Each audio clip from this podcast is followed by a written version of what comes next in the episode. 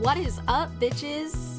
I'm Gaia, And I'm Neetha, and this is Bitch Why. our podcast where we talk about all the things we like and dislike and why anyone would make them. We're just a couple of artsy bitches learning what makes art good and how to talk about it and all that sort sort of thing. And we are here to do that with our special guest and resident twink, Adeline Anderson. Hello, that's me. I'm back. I thought you were gonna call her our special friend. That's gay. You would not because that's gay and I'm not that. Maybe you So are. don't worry Have about you it. ever considered that? I am not. So don't worry.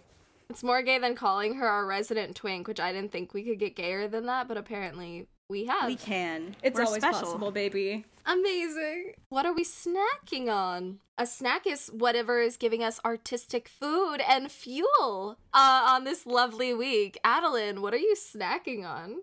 I don't have like a v- very particular snack right now because I between the recording of the last episode and this episode, I've basically just I've moved back from New Hampshire to my home in Philadelphia. So I haven't had time to to do much. I mean, I guess I'm still being kind of fueled again. I'm stealing from what I'm working on, but I've been kind of being fueled by just like the short film that I'm doing, which is a whole lot of fun and I'm acting for the first time in like a long time. So that's as I've mentioned on the last episode, it's weird to like act your own words especially, but um it's been a lot of fun and I've been getting back into the swing of things and I'm acting with a, my lovely par- scene partner Caitlin Can who I've weirdly done like a lot of scenes with both inside and outside of school that's just been really fun. I've been enjoying doing that. And um, I also, this is not artistic, but yesterday I got to show Caitlin and Catherine around Philly, and that was really fun because it do be my city. And uh, I got to take them to the place where I used to work, and we got pizza, Snap Custom Pizza. Um, and so that was fun. And uh, yeah, so I don't really have like a particular artistic snack because I've been busy just like moving and stuff, but that's that's what I would say. That's so cute. They don't they don't have to be artistic. They can just be I know, whatever. but you said fueling yourself artistically. I guess what's fueling myself artistically is the Snap Custom Pizza that I had yesterday, and that's all. lot. Yes. Fuck yeah. So. Uh Gaia, what are you snacking on? Oh boy. So me and Redacted have been watching a lot of horror movies together. Um, not horror movies. Not actually. Ha- horror movies is absolutely the wrong word. Me and Redacted have been watching a lot of Halloween movies together as an exercise for fun, and we watched we watched the first Halloween Town. Um, stellar. Uh, we're gonna watch the fourth Halloween Town soon, possibly tonight. And we watched Corpse Bride, which wasn't as good as I thought it was gonna be. okay, yeah, hot take. That's a hot take. My hot take is that Corpse Bride isn't that good. Hot take, but like you're right. But okay, you want you want to know what's a hotter take? Paranorman is one of the best movies ever made. Yes. No, you're right. You're right. Like it was so good. You're correct. like Continue to say Paranorman it. Loki was like life changing. We watched Paranorman and I like kind of have been thinking about it nonstop since. Coraline walked so Paranorman could run.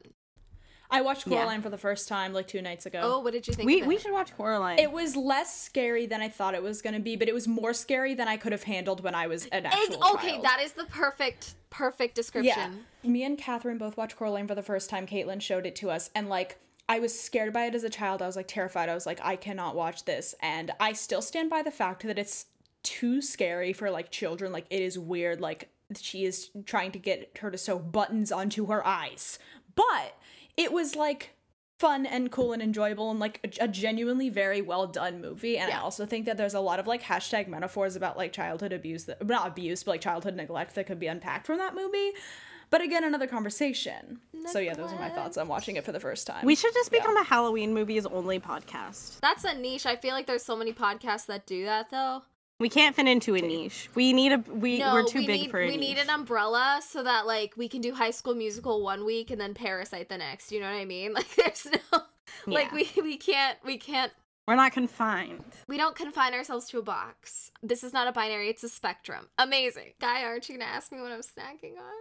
Nita, what are you snacking on? wow gaia I'm so glad you asked. First off, I I watched Hocus Pocus at a drive-in uh, on the We're weekend. watching Hocus Pocus soon. It was so good. Okay, Sarah Jessica Parker is like so hot in that movie, but not in any other context to me. Like I'm so attracted to her just in Hocus Pocus.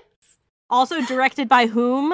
Kenny Ortega. Our king, Our Kenny king, Ortega. Kenny Ortega. Our um, king, Mr. Kenny Ortega. but that's that's not my snack. My snack is uh Jeremy O. Harris, uh esteemed playwright and Tony nominated uh playwright Jeremy O. Harris um hosted a a, a quote unquote live reading of Heroes of the Fourth Oh. Turning on Zoom. I totally forgot to mention that. I watched that. I watched it too. That should've I didn't my- watch that it. should've I got tickets okay, and never it's okay went. because it's my snack and it was Yeah. oh my god I was texting Harris Heroes when I was was a really good it. play.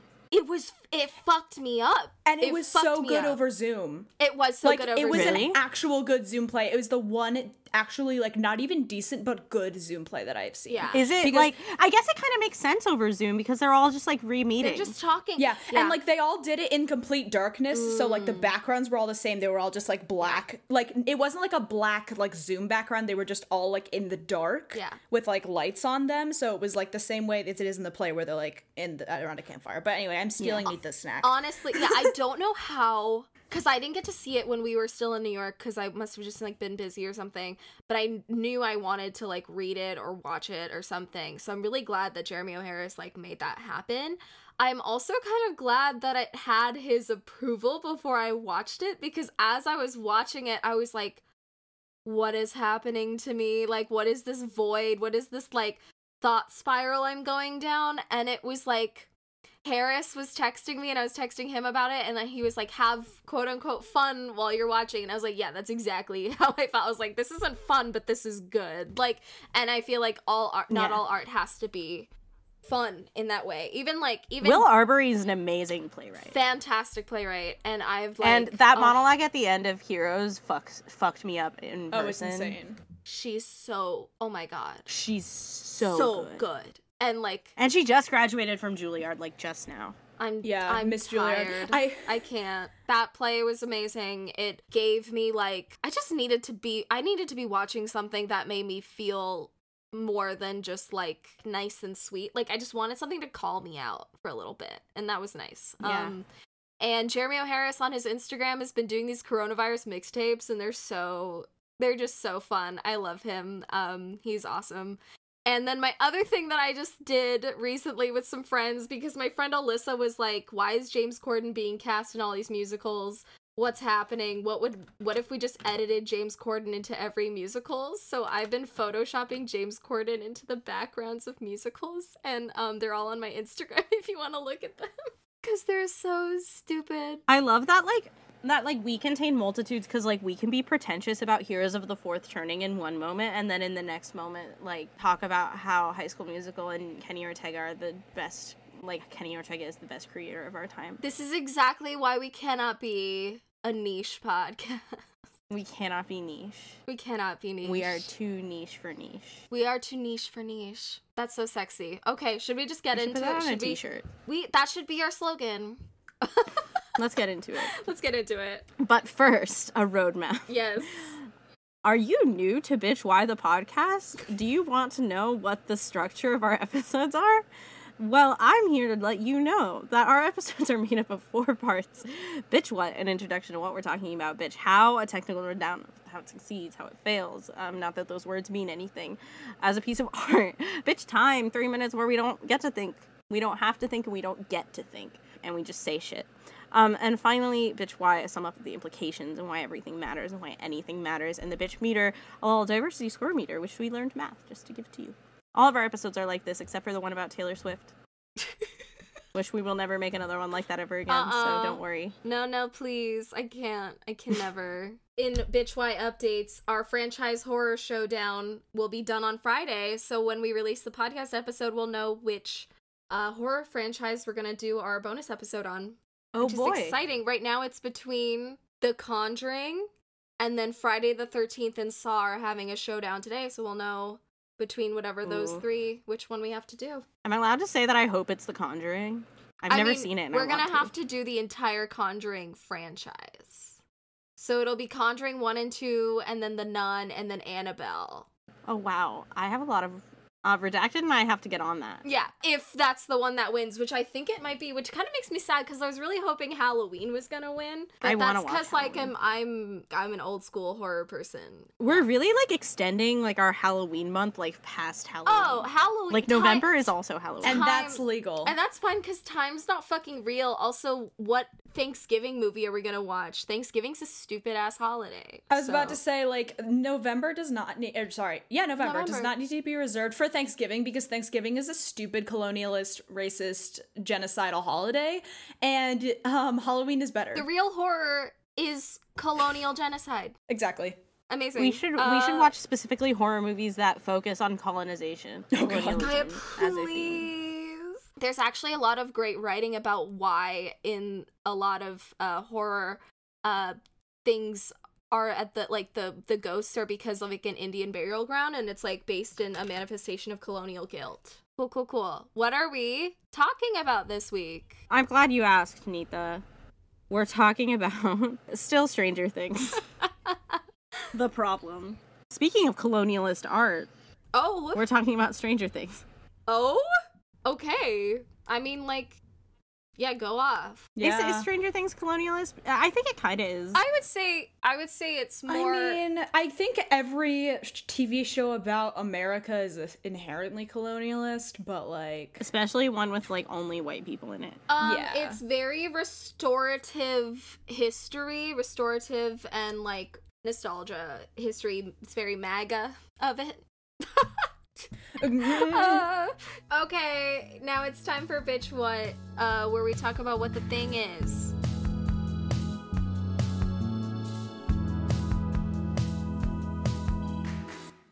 How did you guys get into season two of Stranger Things? Nita, you tell you speak first. Um, I was in a tumultuous relationship with the person, and so we like got together, watched Stranger Things 1, broke up, watched Stranger Things 2 in the middle of maybe being a thing again. Uh, so that's how I watched Stranger Things 2, and they always wanted to like fuck while we were watching it, and I was like, I'm trying to watch Stranger Things. Uh, and,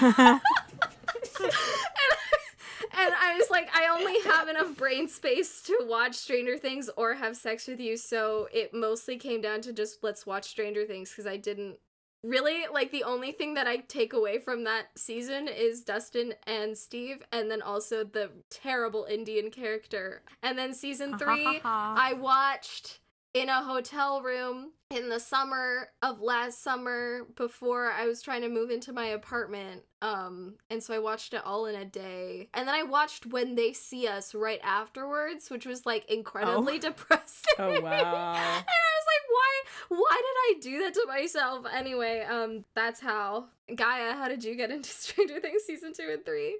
Oh God. Uh, see, I asked, but I actually like have no idea. Yeah. Um, my Stranger Things season two, absolutely have no memory. I have no idea when it came out, where I was when it came out, who Yeah. I was when it came out. I have no memory at all. Of it was our Things senior year of high two. school.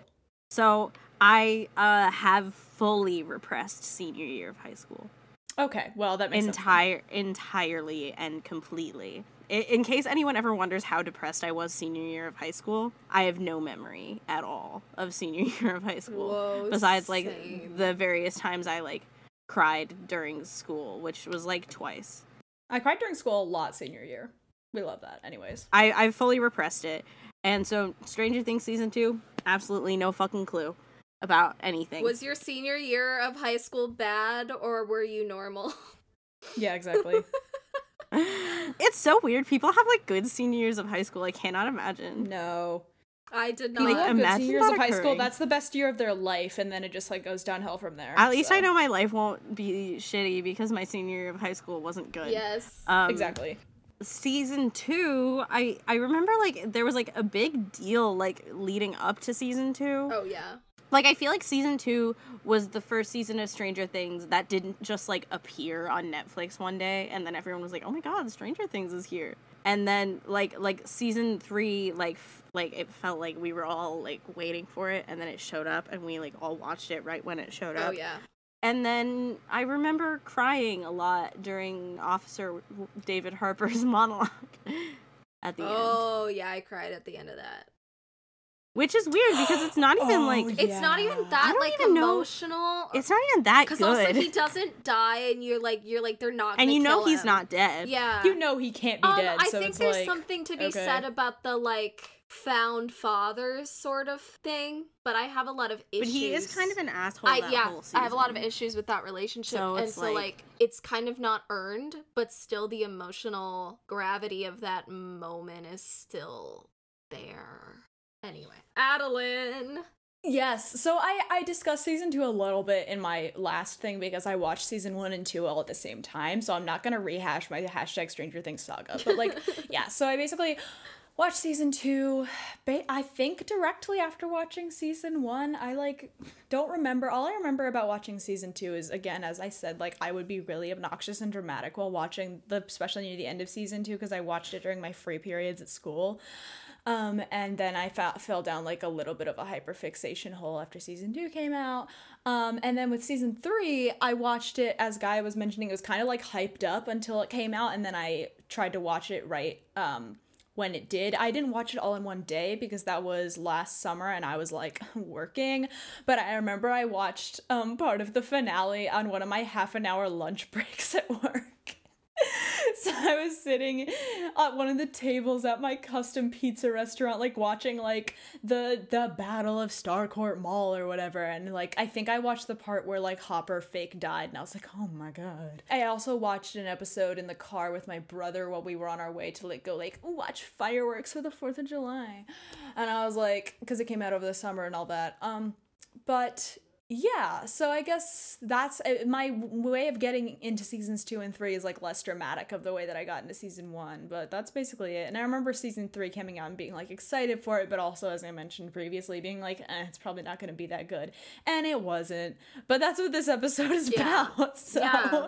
and then i remember season four was announced and i was like please god But I think season four is the last one, right? No, I think it's going to five. No, fuck is it me. No, I think it's going to five. Come on. I think it, but I please think they were like it's gonna go to five, and and then it's going to be over but it's already kind of jumped the shark. So Yeah. They have already released a teaser for season four where they're like, guess what? Hopper's alive and he's in a Russian gulag. And I'm like, why, why is this? Why, why is Stranger Things the Red Scare? Can someone literally, explain? Why does Netflix have issues with like b- having like anti-Russian propaganda? Because apparently they had that in the Umbrella Academy season two too. Yeah, Umbrella Academy season two had a lot of anti-Russians. I mean, Chernobyl, which was on HBO, like last year was like the year of like fuck Russia, which like like what? I don't. Anyway, anyway, um, Whatever. Which I guess kind of is in line with the weird election shit. yeah, Sorry. Yeah, yeah, it maybe. is. No, you're right. I feel like I feel like I don't. I feel like we don't need to recap season two and three. It's just they're both so fucking convoluted. I feel like for season two, what we can say is um Upside Down is still there, not just Demodogs, but Big Mind Flayer dude, and he possesses will. Season three, there's Big Mind Flayer dude, he's not dead yet, he's still not dead, he's bigger, more powerful, and also rats. And also like invasion of the body, Rats! like invasion of the body snatchers. Rats. Oh yeah, people other people get possessed that aren't Yeah. Will, but they get possessed to like a higher degree than Will got yeah, possessed. and like And that's Yeah. the okay, recap. yeah, I think that's good. I think Yeah. that's I good. forgot about the rats. Okay, I'm so excited. let's get into bitch rats. how.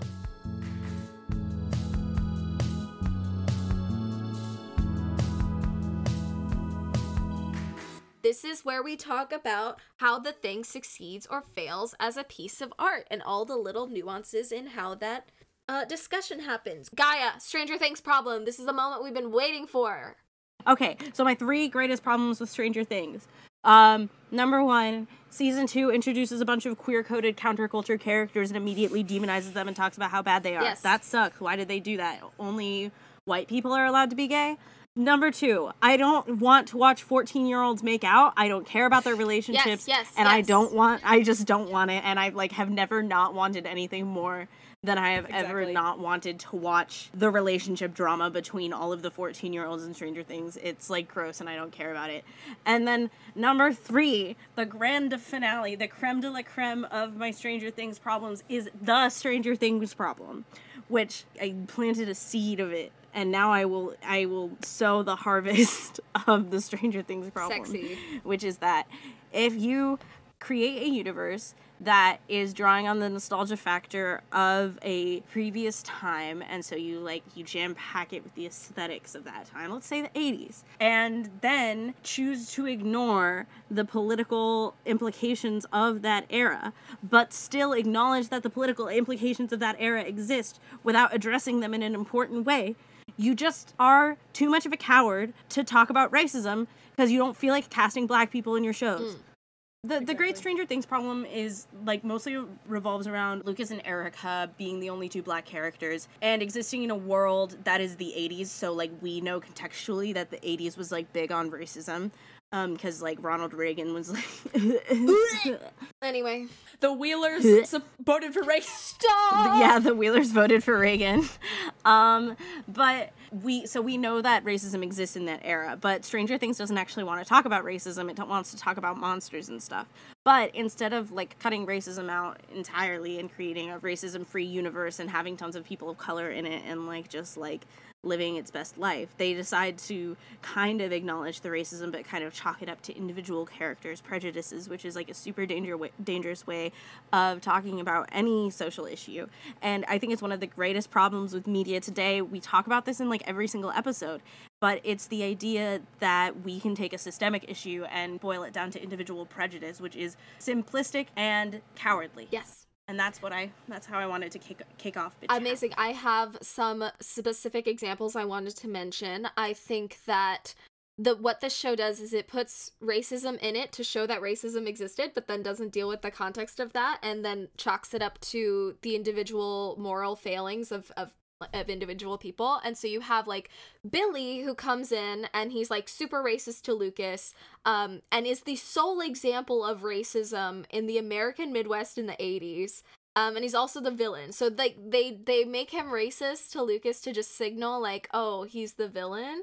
And then then there's like that weird moment where they tell Lucas like um the the boys tell Lucas he has to be the black ghostbuster but Yeah. that's like that's also like so they they could have had cuz like every kid of color and like during Halloween has like had that like you get like oh no you have to be scary spice. Oh no you have to be jasmine. Oh you have to be like that's such a moment and they don't say anything about it nor does lucas ever get to have a moment of being like guys that's racist or like it's racist of you to like make me be this person. What if I, that's not the character i relate to? Like there's never any like and i feel like and we talked about this in the in the first episode but like lucas really never gets anything of substance to do and and i think giving him a white girlfriend as like a way to mitigate his arc and like giving him a romance plot it feels icky to me it's also frustrating how apathetic Lucas is in general to the plot. Like,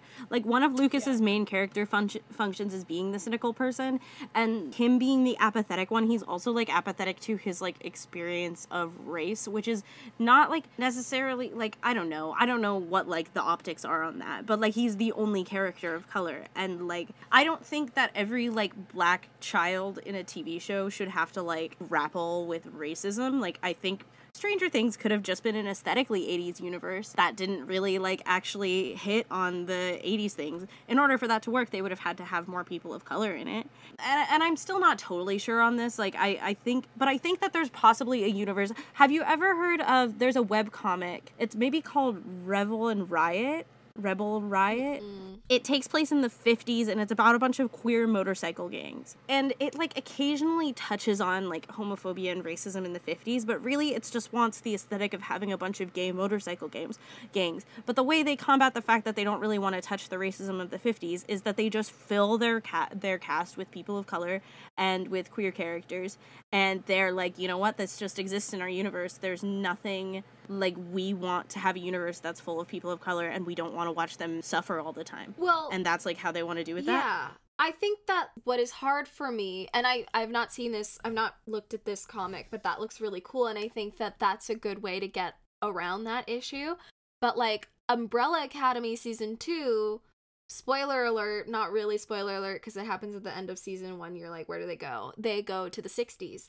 and um it actually deals with like what each character would like potentially actually be put in the face of if they were to be catapulted into the 60s and it doesn't shy away from it which i really really like and it actually like informs the plot in a way that is actually interesting and fun and like there's moments where that feel like grossly close to today but i think that like that season came out at like the right time because Stranger Things one does not have a cast that is incredibly diverse, so then you don't need to acknowledge the stuff, nor does it really acknowledge racism, classism, and sexism in interesting or or like helpful ways.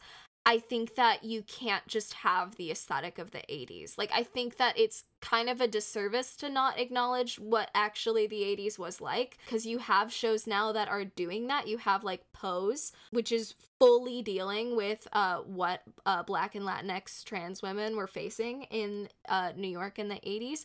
And you have um, Lovecraft Country, which I think I feel like, and I think my big takeaway uh, that I wanted to get to later, but I'll just say it now, is that Stranger Things existed in this beautiful like bottle of when it came out in that first season and i think now we've moved past stranger things because you you i mean you have them using like these lovecraftian characters. Um stranger things is full of references but i think that now we're in a post Stranger Things world where we don't need Stranger Things anymore, and you have things like Lovecraft Country, you have that season of Umbrella Academy that's actually like, okay, but what actually happens when you have characters of color in um time periods that weren't so great to people of color? And I just don't think that is necessary anymore. And I think another part of your Stranger Things problem is one making Erica a capitalist oh my is God. gross.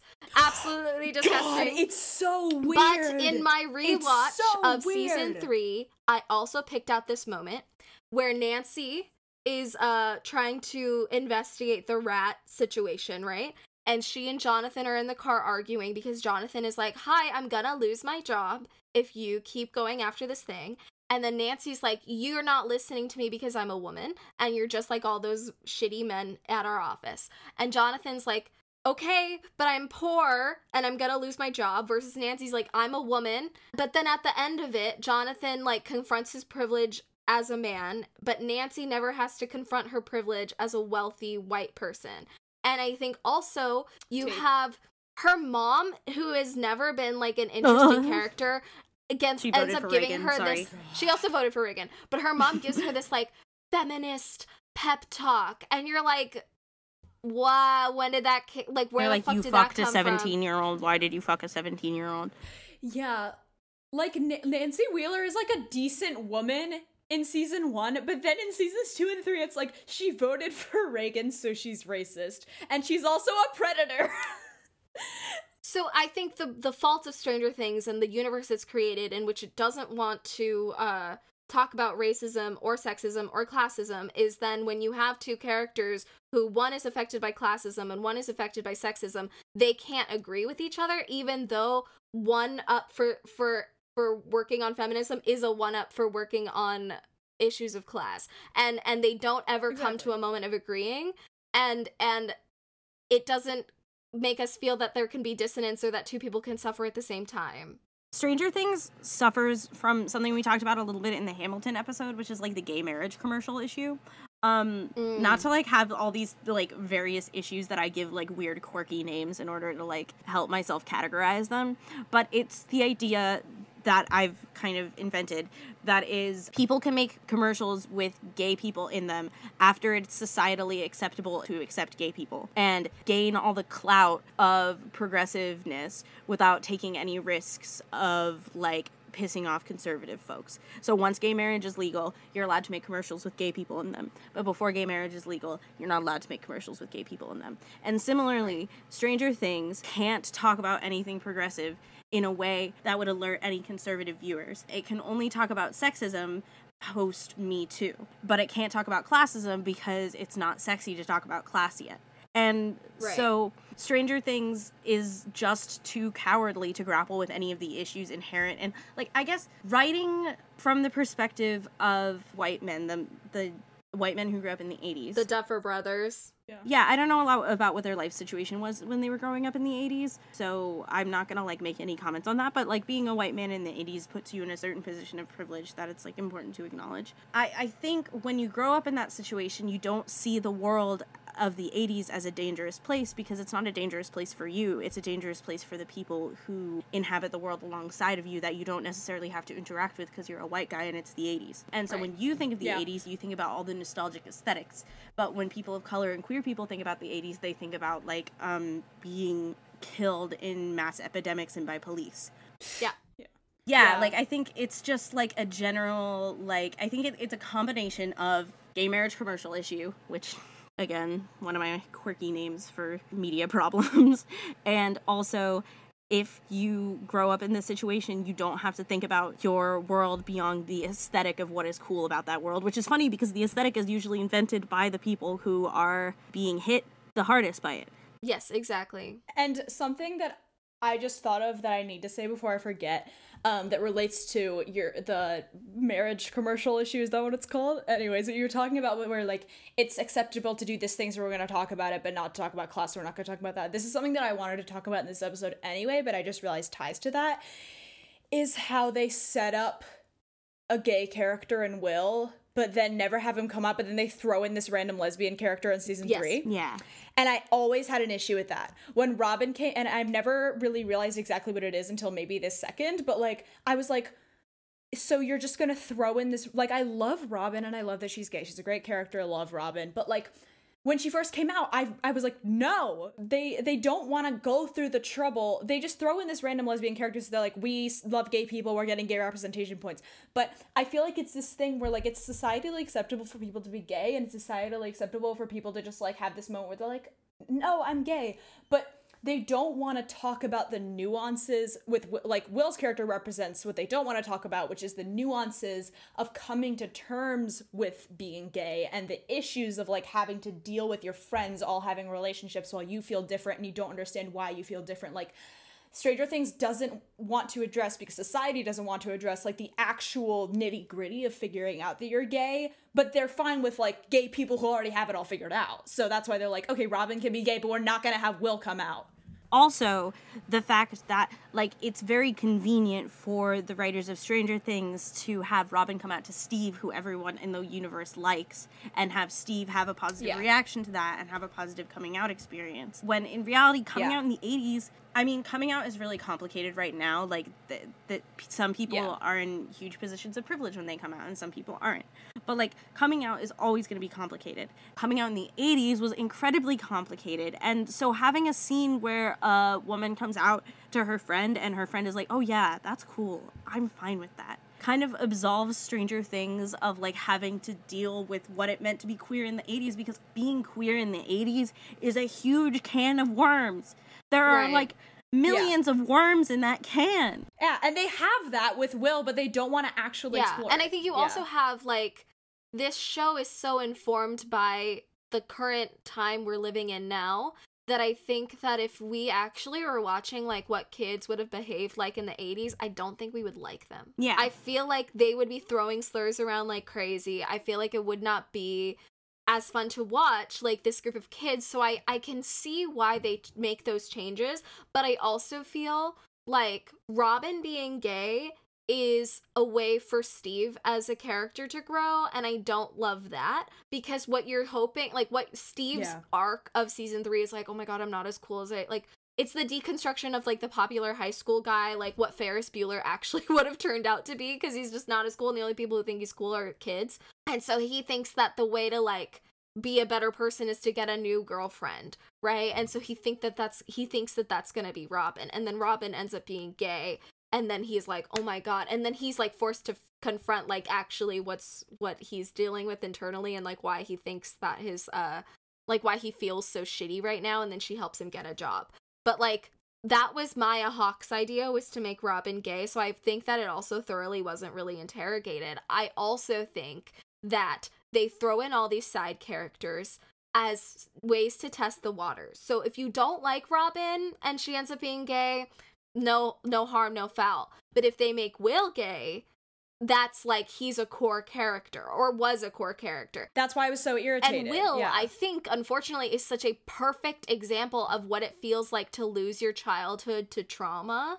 and then like Mhm. be dealing with that as your friends all f- like look like they're fine. Like Gaia, you mentioned like your senior year was shitty. I also said my senior year of high school was shitty, and like I remember a, a huge symptom of depression is like not remembering um a lot of your life. And like I feel like I don't want to speak for everybody in this Zoom call, but like that's something I've experienced too, and I feel like that's like what Will is going through as well. Like it could be a perfect metaphor for that, but they don't want to make a core character deal with it because then they might lose a significant amount of their their fan base but like and i also don't want them to focus Yeah. on queer misery because that's also not fun but you have to but then if you're gonna have Yeah. steve react so easily then you have the same stranger things problem of like the moral fault of individual people versus like a systemic issue of homophobia Yeah, I think I think that's like the core of the Stranger Things problem is like the paradox of it. Like because like as an audience member who like has dealt with the good and bad of being queer and like coming to terms with that and coming out and everything that comes out comes with that. I know all of the horrors of being queer just as well as I know all of the joys of being queer. And so when I watch this TV show, I don't necessarily want to watch the queer people like shrivel inside, but it feels so inauthentic to watch queer characters thrive without any kind of like acknowledgement of them being queer. And so if you imagine that Stranger Things takes place in a world where being queer is just cool, then why does Stran- why does Robin have to come out at all? And if you imagine Stranger oh Stranger Things exists in a world where being black is just cool, then why is Billy racist? Why is Billy racist? Yeah. And so you as an audience member aren't sure what to want because if you ask for them to like actually interrogate race or queerness, then they have to interrogate those things and that's like hard and painful for you and hard and painful for them. But if you ask them to ignore those things, that's like inauthentic. And I think you as a writer have to make a choice and like actually like kind of stick by it about what you want to do politically with your show. The the webcomic I was um referring to earlier is called Rock and Riot. Um it's really okay. cool. I highly recommend it. I think there's a universe where you can adopt the aesthetic and and ignore the problems. I think you have to fill your cast with marginalized people who would have been affected by that and those people thriving. I think you have to be full of those people thriving and being proud. But honestly, I don't think that's necessarily what we need. Like, I think we could have a world in which Stranger Things is full of characters of color and queer characters who are grappling with what it means to be queer and a person of color in the 80s, as alongside the issues of the Upside Down and the Demogorgon. Because it feels like those things match up in an interesting way. Like I think whenever there's like a big underworld that feels like it's like sucking on your soul that like nobody else knows about, like that really to me total closet metaphor. Like that that's just like That's- what my yeah. brain says. that's literally Um and yeah. In the show bible um which tv shows have this thing called a show bible which is when you have multiple writers on a tv show you have a piece of writing that explains things for character consistency that everyone can go to so that everyone's writing the same show and not everyone's writing their own show.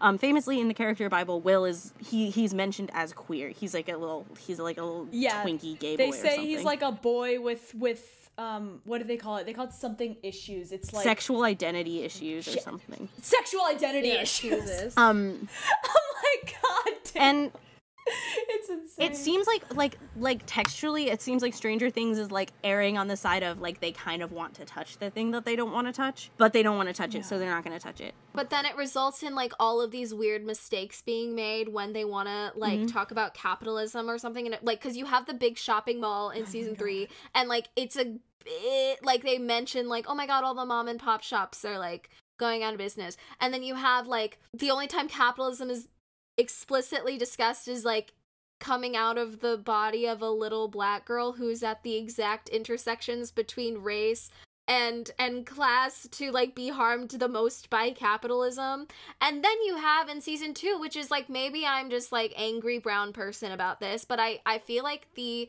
the positioning of a bunch of queer coded and like people of color, like a group that like Eleven runs off to to like find herself. Like this little white girl gets shown by an like an angry brown woman um how to use her rage.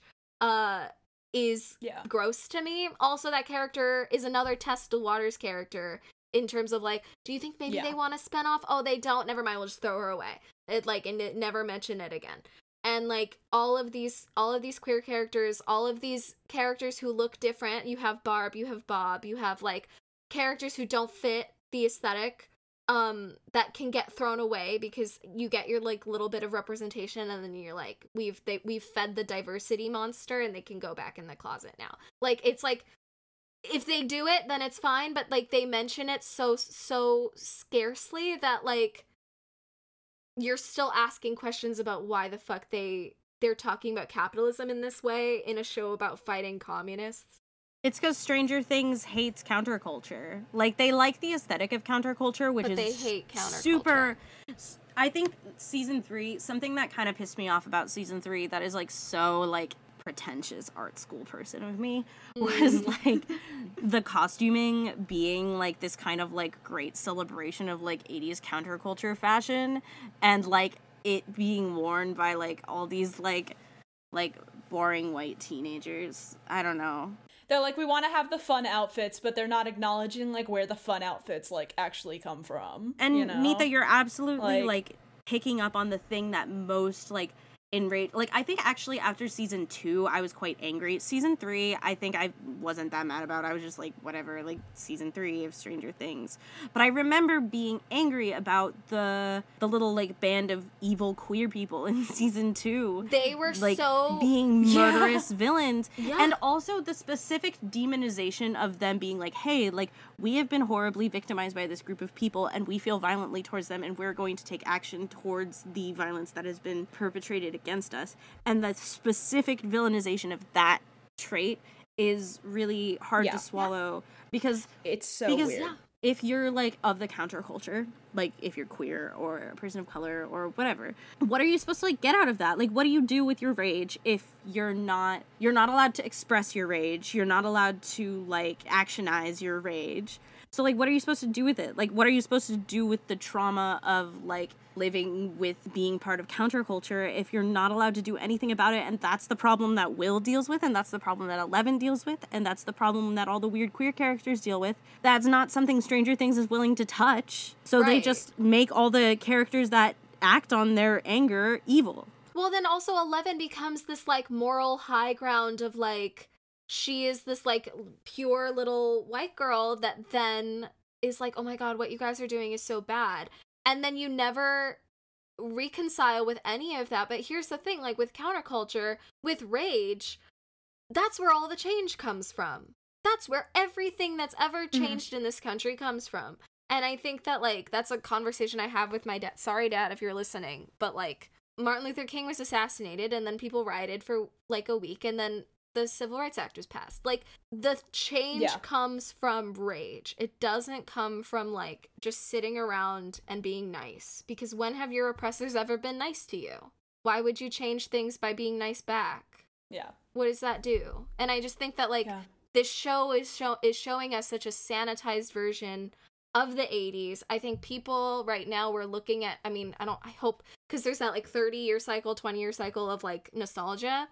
I don't I hope we never look back on this time that we're living in right now with nostalgia. Um that would be absolutely disgusting. Um Oh, but God. but like I feel like people are looking at the 80s the 2020s. yeah, and people are looking at the 80s and being like, okay, well, if we could get through like the AIDS crisis and like the crack epidemic, maybe we can get through like now. But also, the people dealing with those things were uh are people that aren't shown in Stranger Things. Like the people like Yeah, we don't gonna have say to see. AIDS is just simply not mentioned No, in Stranger it's Things, simply and it never there. will be. It, yeah. Yeah. And but and it's it's so unfortunate because like the AIDS epidemic, this thing happening under your feet and no one else can see it but you because you're the people, you're the kids being affected by it is so emblematic of like the AIDS epidemic. It's so emblematic about like what it means to be part of a Any counterculture. of this. Like Yeah.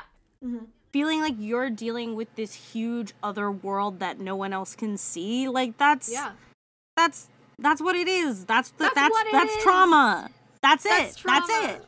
Stranger Things is on a metaphor gold mine. Yeah. Yeah. I feel like the only other thing I wanted to talk about is that I think that season one does a really good job of like picking apart the parts of the 80s that like actually feed the plot of the story. So I don't think that season 1 is derivative of 80s framing and and like cuz all art is recycled. Like there's a whole Yeah. TED Talk and book about like stealing like an artist and I feel like season 1 does a great job of doing that.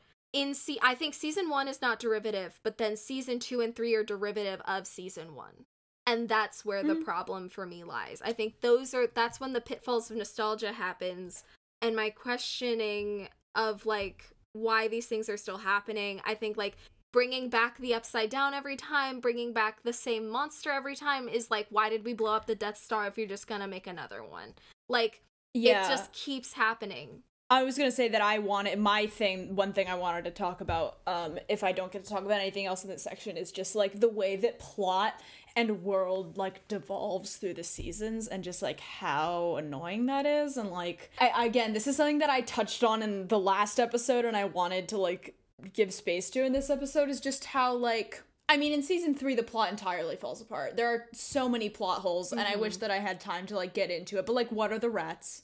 I still don't understand what the rats mean. They're what for are me. they? How are they connected? Yeah, okay, fine.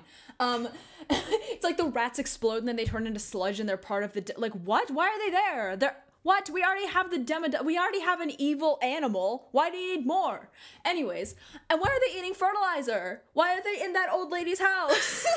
but sorry, that was getting into a little bit of a no, like no, bitch it's like time. what but like, Harris and I were talking about. when We were talking about horror movies and like the the like annoyingness of sequels and like the promise of like a possession movie, which is like, oh my god, what did we go through all that for if you're just gonna bring it back again and like make it worse? Yeah. And you have to keep inventing like all the reasons Jason can come back. Like, how did he come back this time? And Jason takes Manhattan. I don't fucking know. Like, it just I know. keep keep doing it, and I think like it sucks because season one does that stealing of other things so well like it boils down all of the elements of why we like 80s things and then like Mhm. masters it. But then Yeah. like to the point where like people are watching stranger things without having known like any of this 80s stuff. Like my sister can watch stranger things and then like can look at 80s movies through the lens of stranger things just as effectively as she can look through stranger things through the lens of 80s films. Like she can go and reverse it and like that's really cool. It's like when you watch citizen kane for the first time and you're like oh it's just like this and this and this and this movie and it's like done that like in a really well like in a really good way it like has done homage and done pastiche like god i'm using such gross words um like gross big boy words um but it like creates this world for us that's so magical and like wonderful and like takes things from all the shit that I love. And I think that it's just like fucked it over in seasons two and three because yeah. because they just had to go bigger. And I feel like after you get to that first season, like you can't go bigger. Like you fully can't go bigger without it like being really bad. Yeah. I mean, Yeah. like, as I said in the last episode a little bit, like, I think, like, season two has a special place in my heart and it never will not. I think just because of, like, I adore Char- Will's character progression in season two. And I also think that Noah Schnapp is a fantastic actor mm. and it's just, like, wonderful to get to see him act. And also, the interrogation scene at the end of season two is like one of my favorite scenes in television just ever. Like, I just think it's so wonderful. And I also think that, like, oh god, I can't go down a rabbit hole, but like the way that Will and Mike's like friendship relationship is set up in season two is so delightful. And like if they didn't just like completely axe that into the gutter in season three, it could have been something like delightful. But in terms of the world, like season two i get like it it makes sense it makes the most sense that it could for a sequel you know? Like i think that they could and maybe should have ended it after season one but if they were gonna make a sequel at least like what happens in season two essentially makes sense and the world is still pretty compact. But then with season three it's just we need more of it. Let's figure it out. Let's throw in the russians because americans hate russians and communism. And like let's make the monster possess more people and let's add rats Yeah. and whatever and it just like season three never should have existed, did not have to exist, and it also doesn't do the thing that season two did, is where it's like, okay, well, if it exists, it might as well make sense. Season three exists when it doesn't have to, and also doesn't even make sense. so it's just like. I just I just Yeah. think I think like the the takeaway of that is like how the the lesson I feel like we've learned from nostalgia and from Stranger Things is like you can't milk it for this long without Exactly. losing You just need to stop. narrative uh credibility The cow dies. and the ca- yeah it if you milk the cow Yeah. for too long the cow's gonna die one more thing like in the in the realm of stranger things failing its own formula is like season one mastered the ensemble cast and then season two and three killed the ensemble cast by the Two. time we hit the end end of season three i was literally just skipping to the robin steve dustin erica Yeah, sections Like i just great. because they were the only part that i cared to watch because as i said Exactly. at the top of bitch ha- how the, one of my major problems with Stranger Things is the fact that I have to watch love triangles between 14 year olds. I don't want it to Well, happen. also, I just don't want like, do not uh, like it. the show listened too much to its audience i think because from Yeah. season two you got that like lovely dustin and steve relationship that happened so organically and then there and then the duffer brothers or whoever was writing this was like oh you like that great that's the whole show now and it's like exactly. but that wasn't the And whole show they because the core character was Will, and then you have Exactly. He has that And they did- they- moment in season three where he they blows did Will dirty in everyone. season three. Yeah, he blows up at. Season. I probably just blew up my mic, but like no, it's okay. Yeah. When he when Will has that moment in season three, that's like the best part. And then they throw and then he never gets anything like that ever again. And it's like I know. fuck. Like okay. And also, like, not to mention that, like, Noah Schnapp and Millie Bobby Brown, and I guess Finn Wolf. I don't know. I'm not gonna rank child actors. Never mind. But like, Noah Noah Schnapp is a really great actor, and he showed that in season two. And then they just like didn't use him in season three. And I'm like, what are you doing? For you did this for what? And all that happens in season three is that Mike is homophobic to Will.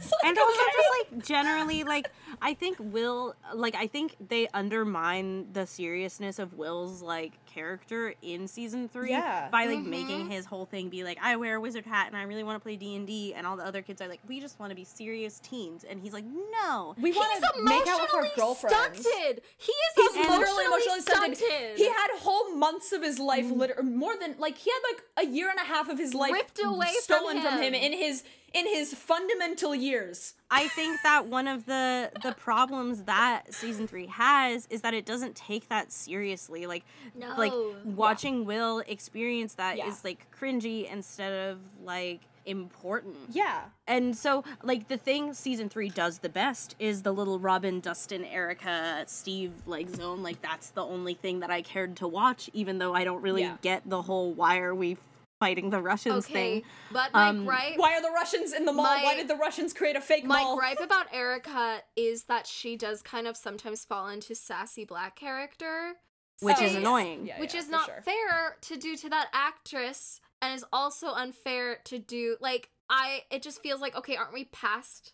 Aren't we past that? Like the other day on Twitter, there was this like stand-up set that was like going around of this white woman making a bunch of like 7-Eleven jokes about an in her Indian stepdad, and like people were freaking Oh, I saw out. Like, people were screaming. I was screaming. I was like, aren't we past this? Like it, and it just like that section in season three is just like so upsetting to watch because you're like, okay, they couldn't have written Like, are we not better. free? Yeah, they couldn't. Ri- they could not have written this character better than like it's 2019. Like The thing that's compelling about that little band of characters is is that they have no reason to be friends and they Yeah. are friends anyway. is that like Right. Yeah. like okay, what are the like four people least likely to hang out with each other? Like some random 13-year-old, a like burnt out, bur- a high school grad burnout, a like smart lesbian and like a like 9-year-old black girl and like they go into a Russian base underneath their mall. And like Yeah. that is like I just don't care to watch anything other than that. but it's also derivative of in season two when you have Dustin and Steve. Yeah, exactly. Right, But like So I'm protective of it because it was the only thing I liked about season 3. oh, same. and yeah. and Yeah, I just. I mean, I think this is kind of a bitch why thing. Like, I think that like the weird exploitation of like the child actor like relationships and like chemistry, like I think is really weird. And I think like Millie Bobby Brown and Finn Wolfhard have both talked about how like kissing on set has been weird Is for them. weird. Okay, I And, can like- actually have I have an article about that in Bitch Why, so we should save it and just Okay. do Bitch Time. Wait. Uh, it's bitch time. It's Bitch Time.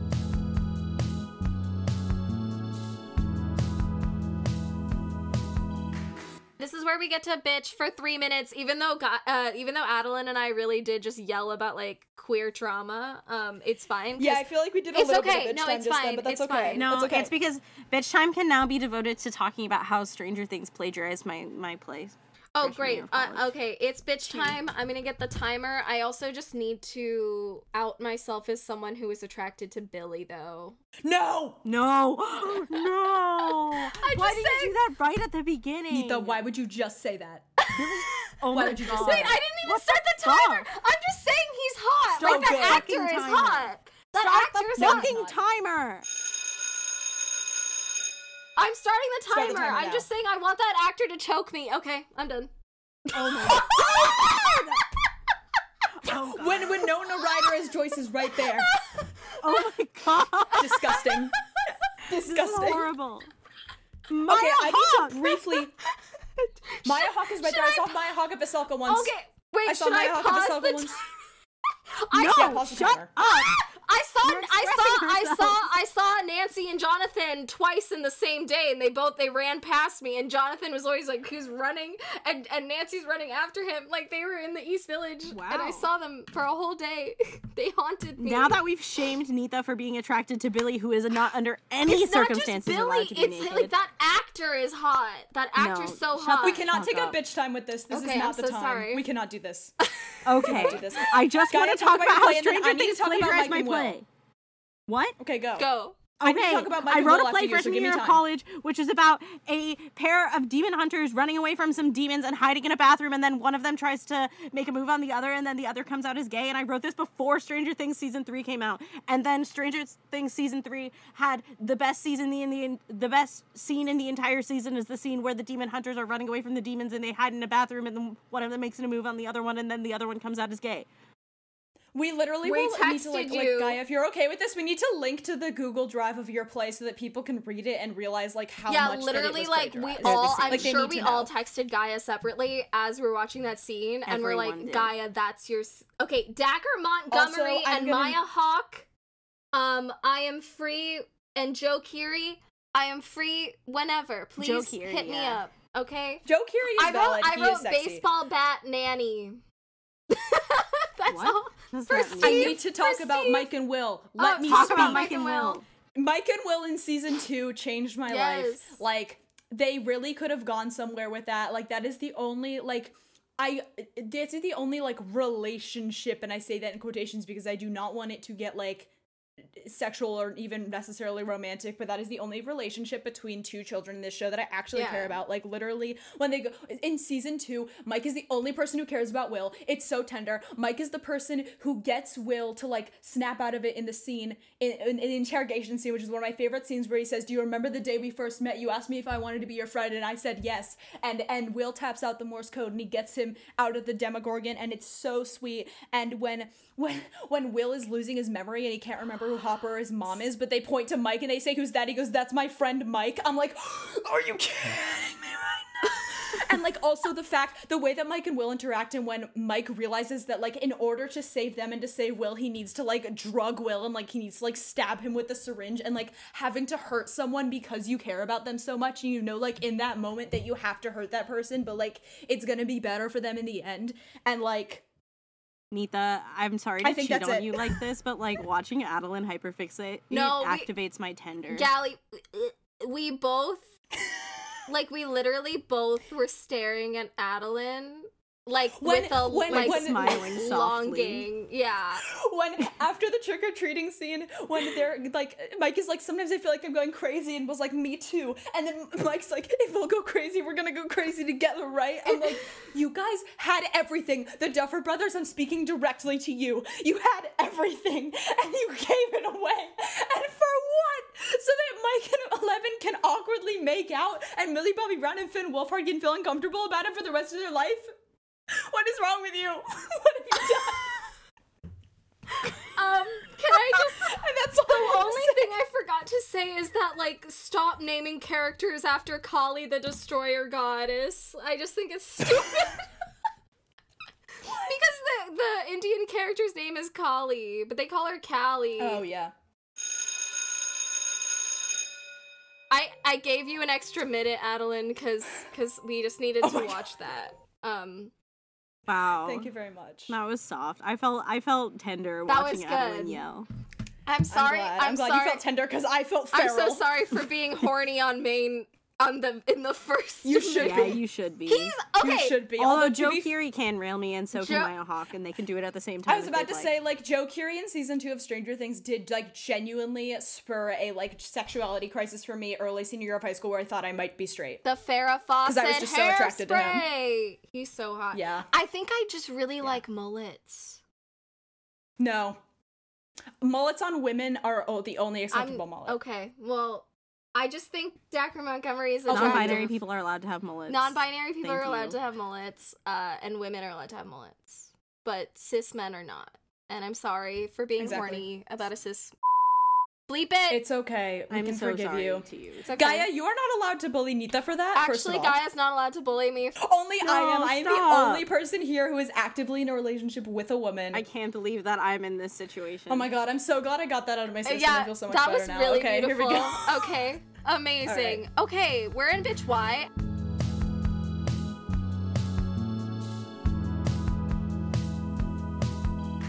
Bitch Why is where we talk about what the implications Why? of all this shit was. Um, uh, here's Why okay. matters, So yeah. the Duffer Brothers, in between season two and three, had a accusation against them of verbal abuse, threatening, and forcing crew members to quit the project they, because they and they were all women who complained. And so the Duffer Brothers they like apologized and their apology was like we're so sorry that like you felt this way on our set which is like the quintessential like male apology is like oh i'm sorry that you feel that way Mhm. um but we believe strongly in Mhm. treating everyone fairly regardless of gender orientation race religion blah blah blah anything else whatever anyway i think that that is where that obnoxious feminist conversation comes up in season 3 i think that's why um also also the actress who plays max sadie sink s- expressed that she was Queen. uncomfortable and stressed out by the idea of having to kiss caleb who plays lucas um and Yeah, the I duffer remember that. brothers in an interview were like oh but we only like put it in there because we thought it'd be funny because you expressed that you were stressed out by the idea I remember that happening. and so It's also Yeah. Caleb is the the oldest of the kids by like a fair margin. I too, think so. yeah, isn't he's he? like 18, he's 18 now. now. but i think when they were filming he was still Yeah. under but still it's But I He's mean, like he was like yeah. 16 and they were like 14, right and so they've Yeah. they've which like have so many moments of like making children and women on their set uncomfortable. Finn Wolfhard and Mhm. Millie Bobby Brown, as like Adeline was saying earlier, have also like expressed that like they were uncomfortable. And also I think it like I feel like in a couple of years we're gonna look back on like child actors and be like, that was unethical. Like, why did we have so many child actors in our things? And I think like the and Adeline, what you were talking about, not to like I feel like you can forge really lovely bonds in storytelling and while you're talking about Will and Mike my whole the whole time I was like god it's so unfortunate that like 11 is not afforded the same care in her storytelling Literally, Yeah. yeah. and like Like it's not there's not a problem with Mike or Eleven individually, but the way that their relationship is handled by the storytelling is just like yeah so also gross, also you know? Hopper Hopper becomes a dick in the later seasons and no one ever talks about how he basically like coerces coerces Joyce into like going out with him he doesn't take no for an answer it's like such a Ted Mosby uh Ross Geller like move of him to like not take no for an Mhm. answer. Uh and then finally she just but she's like literally like grieving Bob.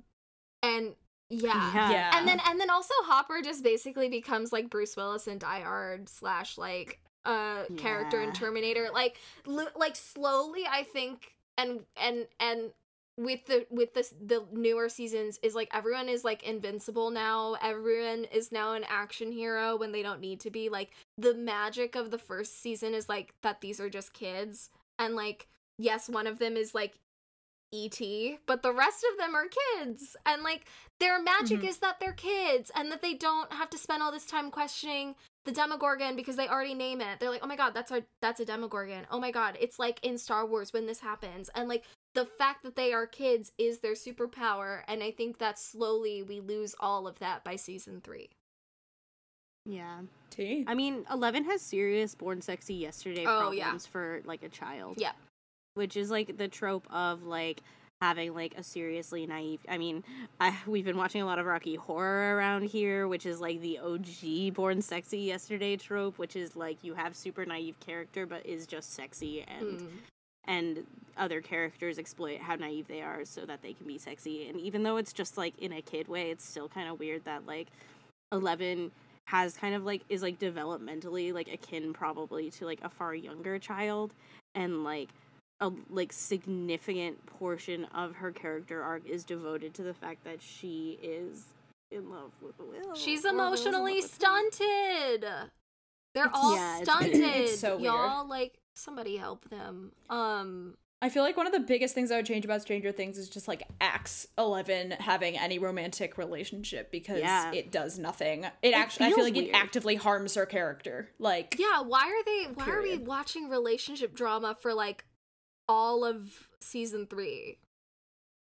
It's weird. Like it's, It's like weird. doesn't It's make any weird. sense. Um I also think Stranger Things kind of like ushered in like an age of of like child actor fetishization. Like I think like Stranger Yes. Things really started like and I think we're starting to kind of see this with more and more with TikTok stars who are also like like mm. classically young children who are just like living their lives. I like go on Snapchat and like 17 has like a story about like one of the various like 16 year olds that they like stalk and Yeah. like and, And, like, I'm like wow like an adult is on paid to stalk this 16 year old. Yeah, like people are cheating on each other, or like one of them has an eating disorder and then had to come out about it, or like, yeah, like Jesus, like they're just kids.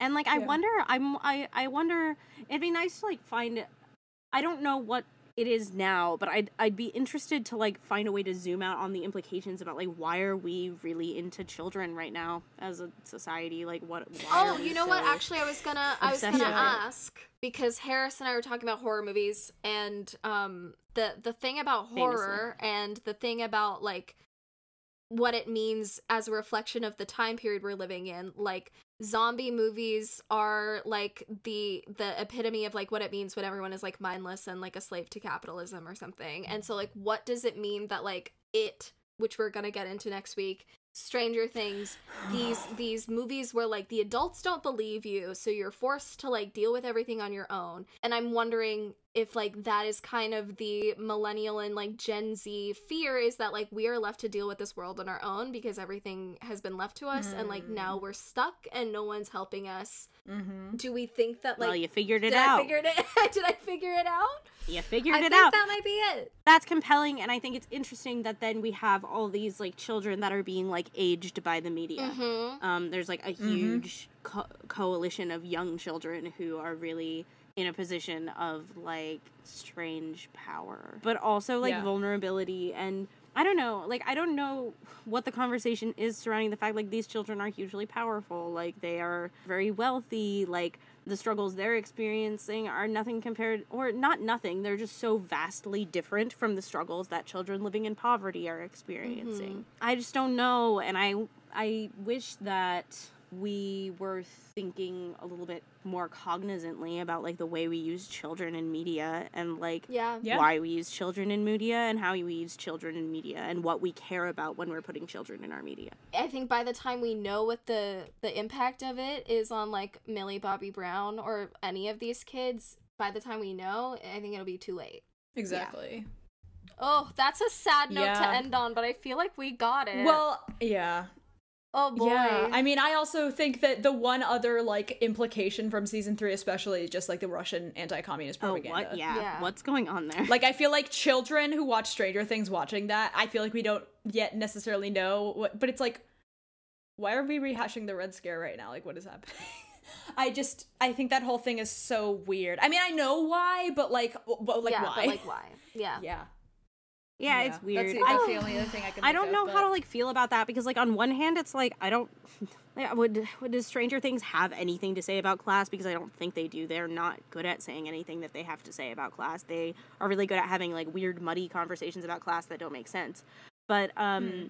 like is this red scare thing are like they trying to like is like the red scare thing in season 3 their way of like doing the ultimate like making like the ultimate neutrality statement about how like hey we're acknowledging like trump colluding with russia but it's also the red scare so we're like anti-communist like is that your like like tray moderate like stance on like politics like having having the stranger things kids fight the russians I don't Is know. that it? It's just it's it's like it's like I get it that it's the 80s and it's the Cold War, so so like theoretically, logistically, it, it, makes sense for the upside because they set it up in season one as the upside down was something they were trying to use as a war as a Cold War tactic. It also ties into the whole MK Ultra thing, which was also a Cold War tactic. So I get it, but then so so on that sense, like I get. I guess bringing in the Russians makes sense on that point, but it also doesn't make sense to have all these kids who don't know what the Cold War is just like fighting full adult Russian like KGB agents. It's just like it's so It doesn't it doesn't make sense. And I I feel like don't we should just kind of leave it it, doesn't. there. Yeah. Yeah, we can leave it there. well that's doesn't our make great sense. question mark for the implications of stranger things when season four comes out and we have to make a podcast episode about it i'm sure Oh yeah, because sure they we'll are going back. to Russia Uh, in season four because Hopper's in Hopper's Russia. in a gulag. Also, is Hopper propaganda? anyway, we're done. I yeah, so I've been thinking about that. Uh, I'm not sure. don't I don't. Anyway. I I don't know. I think that's something we We'll have to put, a pin in. it. Um, We have to put a pin in the fact is is propaganda question mark. Um, anyway, great. we Yeah. talk about cops all the time. okay, uh, we're this bitch meter time. It's time for the bitch meter.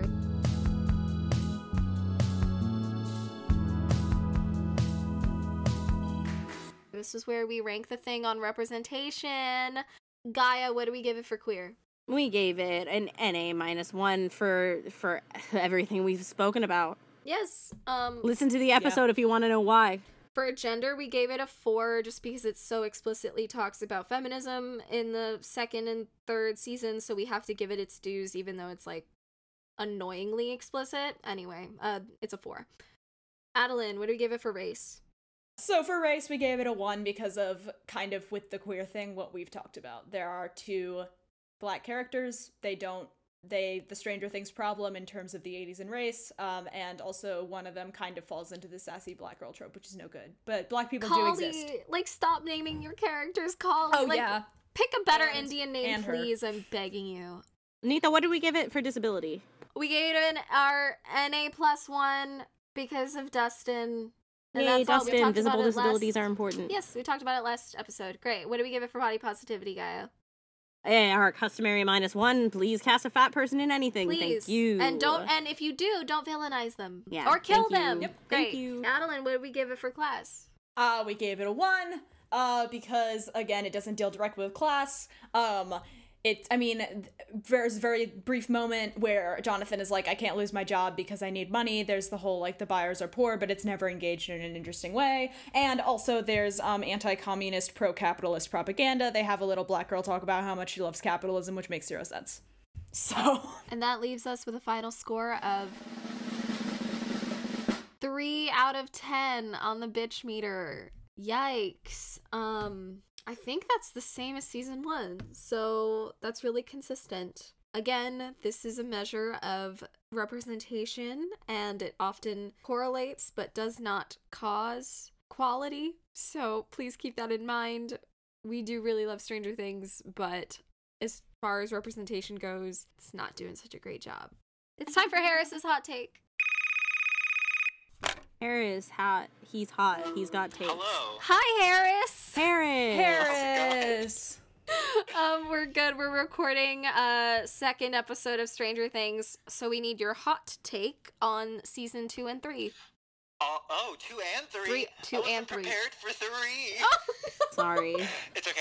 It's okay. Season two, all I really care about is Billy's hot uh, mullet. Oh my fucking Um, god. Oh, Harris, Harris, they're getting so mad at you because I also said Billy is hot and they're they Shut bullied up. me. I think he's super hot. He's hot in the same way the Pennywise actor is hot. shut the fuck up.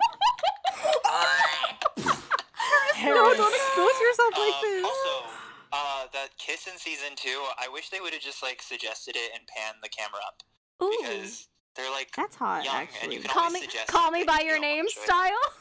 Yeah, what the heck is with that? Like, Oh, you mean you mean It's the kiss between Mike and Yeah. Eleven at the end?